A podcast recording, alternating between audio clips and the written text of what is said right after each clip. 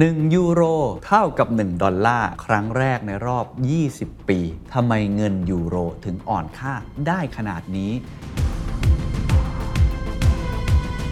การเติบโตของเศรษฐกิจสหรัฐที่แข็งแกร่งขึ้นนับว่าเป็นการกระทบกระเทือนศักดิ์ศรีของยุโรปในอดีตครับหนึ่งยูโรเคยไปแตะถึง หนึ่งจุดหก ดอลลาร์แต่ตอนนี้ครับด้วยอัตราเงินเฟ้อในกลุ่มประเทศยุโรปที่เพิ่มขึ้นสูงสุดนับตั้งแต่มีการบันทึกข้อมูลครั้งแรกเมื่อปีหนึ่งพันเก้าร้อยเก้าสิบเจ็ดการอ่อนค่าของยูโรจึงเป็นสิ่งที่อาจจะไม่พึงปรารถนาน่าสนใจว่าเหตุผลมันคืออะไรและมันจะส่งผลต่อไปอย่างไรนะครับ This is the Standard Podcast The Secret Sauce Executive Espresso สวัสดีครับผมเคนนครินทร์และนี่คือ The Secret Sauce Executive Espresso สรุปความเคลื่อนไหวในโลกเศรษฐกิจธุรกิจแบบเข้มข้นเหมือนเอสเปรสโซ่ให้ผู้บริหารอย่างคุณไม่พลาดประเด็นสำคัญหนึ่งยูโรเท่ากับหนึ่งดอลลาร์ครั้งแรกในรอบยี่สิบปีทำไมเงินยูโรถึงอ่อนค่าได้ขนาดนี้เหตุการณ์ที่เราไม่คาดคิดครับเกิดขึ้นแล้วครับในรอบยี่สิบกว่าปีครับในอดีตจำกันได้ไหมครับทุกท่านเวลาเราจะไปยุโรปครับเราแลกเงินยูโรใช่ไหมครับผมจำได้ก็ประมาณสี่สิบกว่าบาทเช่นเดียวกันครับเวลาจะไปสหรัฐอเมริกาครับแลกเป็นดอลลาร์ประมาณสามสิบกว่าบาทตอนนี้ทุกท่านลองไปเปิดดูครับลองไปแลกเงินเลยครับแทบจะเท่ากันครับคือประมาณสามสิบหก สามสิบเจ็ดบาทประมาณนี้เพราะว่าเงินบาทมันอ่อนค่าด้วยเนาะแต่มันเท่ากันครับทุกท่านเฮ้ยมันเป็นไปได้ยังไงมันเกิดอะไรขึ้นน่าสนใจว่าเหตุผลมันคืออะไรและมันจะส่งผลต่อไปอย่างไรนะครับย้อนกลับไปในช่วงที่เศรษฐกิจสหรัฐเข้าสู่ภาวะถดถอยครับจากวิกฤตทางการเงินโลกในปีสองพันแปดเงินหนึ่งยูโรในขณะนั้นมีมูลค่าเท่ากับ หนึ่งจุดหก ดอลลาร์สหรัฐแต่ขณะนี้ครับแรงกดดันของสงครามรัสเซียยูเครนอ่านถึงเหตุผลแล้วนะประกอบกับการที่ธนาคารกลางของยุโรปหรือว่า อี ซี บีปรับขึ้นอัตราดอกเบี้ยนโยบายล่าช้ากว่าธนาคารกลางของสหรัฐหรือเฟดเฟดขึ้นไปแล้วสามครั้ง อี ซี บี ยังไม่ขึ้นเลยนะจึงเป็นเหตุครับทำให้เงินทุนไหลออกและมีแรงกดดันต่อค่าเงินยูโรโดยทำให้เงินยูโรอ่อนค่าลงสู่ระดับหนึ่งยูโรเท่ากับหนึ่งดอลลาร์นับเป็นครั้งแรกครับที่เงินยูโรร่วงลงมาหนักที่สุดนับตั้งแต่ปีสองพันสองซึ่งเป็นช่วงแรกๆครับที่เริ่มมีการนำเงินยูโรมาใช้อย่างแพร่หลายในประเทศกลุ่ม อี ยู หรือว่าสหภาพยุโรปเราจะเห็นเลยครับว่ามูลค่าที่เท่ากันครั้งแรกในรอบยี่สิบปีนี้ต้องบอกว่ายูโรถ้าเทียบเป็นเปอร์เซ็นต์อ่อนค่าไปราว ยี่สิบเปอร์เซ็นต์ ครับต่อเนื่องมาสิบสี่เดือนในมุมหนึ่งก็คือดอลลาร์อินเด็กซ์ก็แข็งด้วยนะฮะตัวดอลลาร์ก็แข็งขึ้นด้วยสาเหตุเกิดจากอะไรอ่ะเดี๋ยวค่อยๆไล่เรียงกันไปนะครับ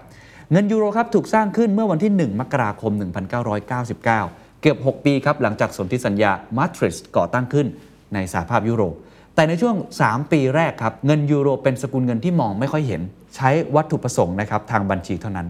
แต่พอสองพันสองเป็นต้นมาครับธนบัตรและเหรียญก็เริ่มหมุนเวียนอย่างเป็นทางการในช่วงหลายทศวรรษที่ผ่านมาก็คือประมาณยี่สิบปี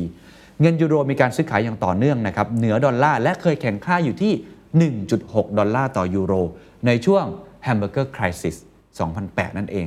และในช่วงทศวรรษที่ผ่านมาครับหนึ่งยูโรมีมูลค่าโดยเฉลี่ยประมาณ หนึ่งจุดหนึ่งแปด ดอลลาร์ประมาณนี้อย่างที่ผมบอกแลกเป็นดอลลาร์เราสามสิบกว่าบาทเงินยูโรก็สี่สิบบาทต้นๆอะไรแบบนี้นะครับ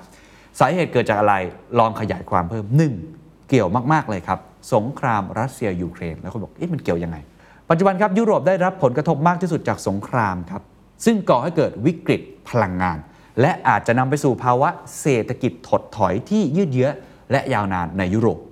ซึ่งทำให้ธนาคารกลางยุโรปหรือ อี ซี บี ต้องอยู่ในสถานการณ์ที่ยากลำบากมากๆในการที่จะควบคุมอัตราเงินเฟ้อเพราะตอนนี้เงินเฟ้อสูงใช่ไหมครับและบรรเทาเศรษฐกิจที่ชะลอตัวรวมไปถึงการเตรียมขึ้นอัตราดอกเบี้ยเป็นครั้งแรกครับนับตั้งแต่ปีสองพันสิบเอ็ดตอนนี้ยังกล้ากลัวๆอยู่ว่าจะขึ้นดีไหม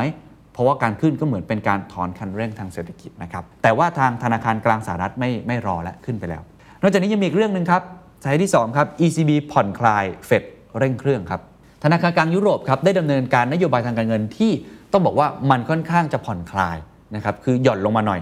ในขณะที่ธนาคารกลางสหรัฐครับได้ขึ้นอัตราดอกเบี้ยไปแล้วสามครั้งในปีนี้เพื่อพยายามต่อสู้กับเงินเฟ้อซึ่งถือได้ว่าเป็นการปรับขึ้นอัตราดอกเบี้ยที่รุนแรงที่สุดนับตั้งแต่ปีหนึ่งพันเก้าร้อยเก้าสิบสี่ขณะที่ทาง อี ซี บี ครับเดือนมิถุนายนที่ผ่านมาก็ยังคงอัตราดอกเบี้ยไว้เช่นเดิมนั่นทำให้ผลตอบแทนของพันธบัตรรัฐบาลสหรัฐยิวนะฮะมันสูงกว่าครับผลตอบแทนพันธบัตรของยุโรปส่งผลให้ถ้าเราเป็นนักลงทุนครับเราก็ต้องไปหาผลตอบแทนที่สูงกว่าฮะเราหาผลประโยชน์ของเราอยู่แล้วนะฮะ ก็ไปที่พันธบัตรของสหรัฐหรือว่าเงินดอลลาร์สหรัฐแล้วก็ขายเงินยูโรไปทางคุณจิมริดครับนักยุทธศาสตร์จาก Deutsche Bank นะครับกล่าวครับว่าอีกปัจจัยหนึ่งที่อยู่เบื้องหลังความอ่อนแอของเงินยูโรคือข้อสงสัยที่เพิ่มขึ้นว่า อี ซี บี สามารถดำเนินการฟื้นวัฏจักรทางเศรษฐกิจได้อย่างที่คิดในตอนแรกหรือไม่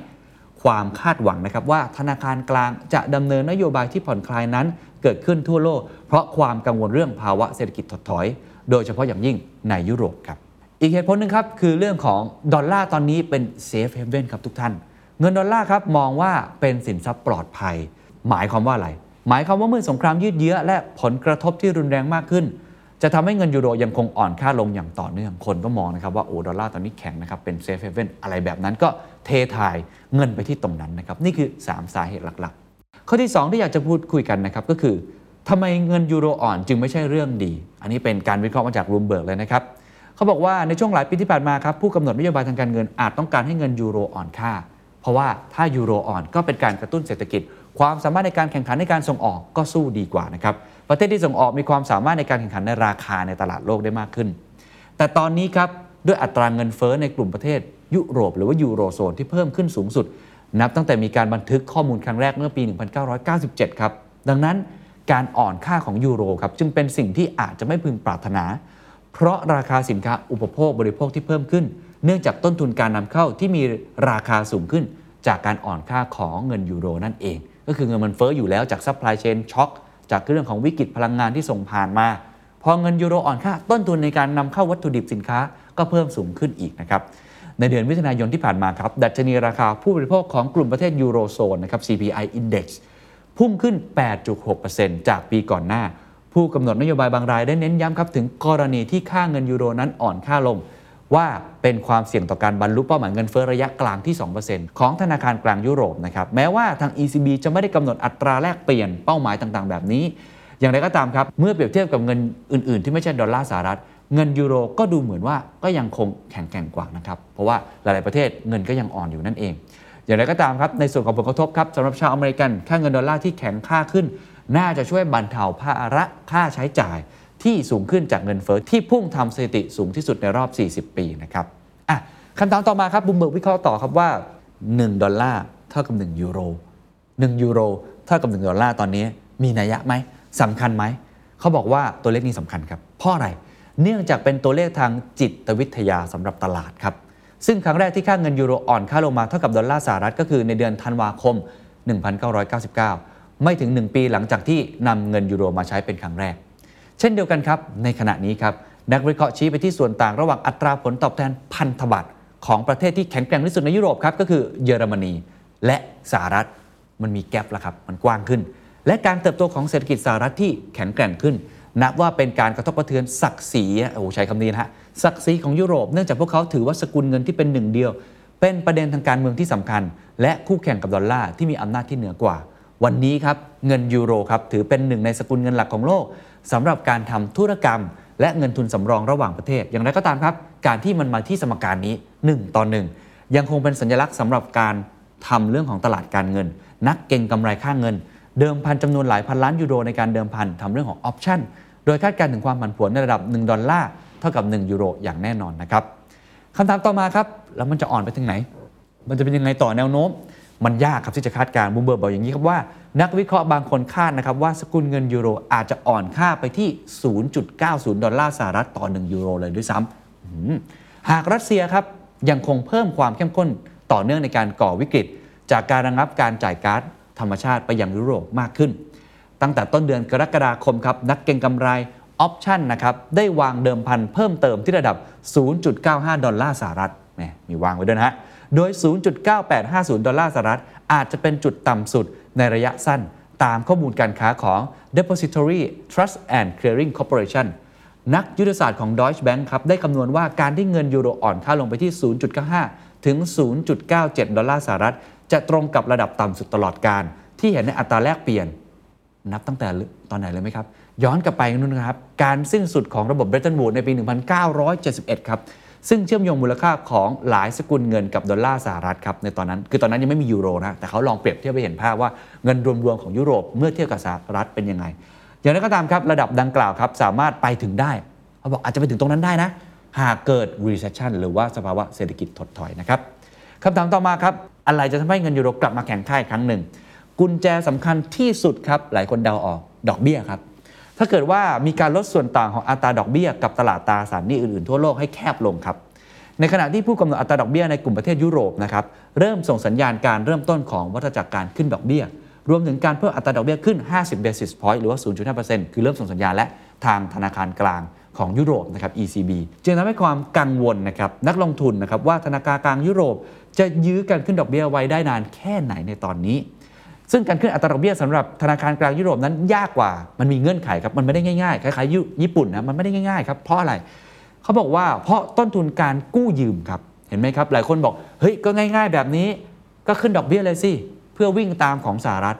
เงื่อนไขไม่ใช่ครับมีต้นทุนของการกู้ยืมครับของประเทศในแถบยุโรปนั้นเป็นหนี้มากขึ้นมีความเสี่ยงที่จะควบคุมไม่ได้หากนักลงทุนเริ่มตั้งคำถามถึงความสามารถของเขาในการชำระหนี้ครับ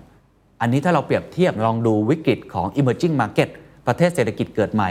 มีหนี้สาธารณะสูงครับพอขึ้นดอกเบี้ยครับก็จะทำให้พวกเขาความสามารถในการชำระหนี้ลดลง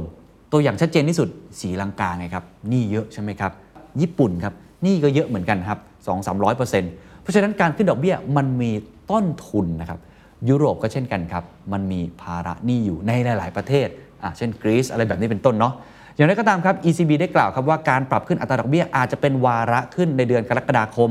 แม้ว่าเจ้าหน้าที่บางคนจะแสดงความกังวลครับว่าธนาคารกลางอาจยุติการขึ้นอัตราดอกเบี้ยเนื่องจากความกังวลเรื่องการชะลอตัวของการเติบโตทางเศรษฐกิจและส่งผลให้เกิดภาวะเศรษฐกิจถดถอยก็คือกลืนไม่เข้าขายไม่ออกนั่นแหละเพราะว่าขึ้นก็เหมือนเป็นการเบรกเศรษฐกิจก็กลัวว่าเศรษฐกิจที่กำลังฟื้นตัวแบบนี้อาจจะแย่ได้อันนี้ก็เป็นเรื่องที่ต้องควบคุมเนาะอัตราเร่งอัตราเบรกจะเป็นยังไงนะครับคำถามสุดท้ายเป็นคำถามที่ค่อนข้างเอ็กซ์ตรีมนิดหนึ่งนะครับแต่เป็นคำถามที่คมนะจากทางบูมเบิร์กเขาตั้งมานะครับเขาใช้คำนี้แล้วกันนะครับเป็นประมาณว่าความน่าเชื่อถือต่อสกุลเงินยูโรนะครับหรือว่าเสถียรภาพของเงินยูโรเนี่ยมันจะลดลงหรือเปล่าอ่ามันจะลดลงไหมเพราะเกิดสถานการณ์แบบนี้นะครับคำตอบคือไม่ครับอันนี้บูมเบิร์กตอบนะแต่มีแต่ครับแต่สกุลเงินยูโรที่ใช้ร่วมกันจะประสบปัญหาในฐานะแนวคิดในอดีตแยกจากแรงกดดันต่อมูลค่าตั้งแต่เริ่มก่อตั้งสกุลเงินยูโรครับนักวิจารณ์ได้เน้นย้ำนะครับถึงความท้าทายในการบริหารสหภาพการเงินของประเทศต่างๆโดยเฉพาะอย่างยิ่งในช่วงวิกฤตหนี้สาธารณะของยูโรโซนที่เกิดขึ้นในปี สองพันสิบสอง นะคุณจำได้เนาะเมื่อนักลงทุนครับเริ่มหลีกเลี่ยงสินทรัพย์จากประเทศที่เป็นหนี้มากขึ้นกรีซอิตาลีสเปนเขาใช้คำว่า Eurosceptic politician นะคือกังขาต่อยุโรปอะไรต่างๆแบบนี้ในอิตาลีและประเทศอื่นได้ก่อให้เกิดความกังวล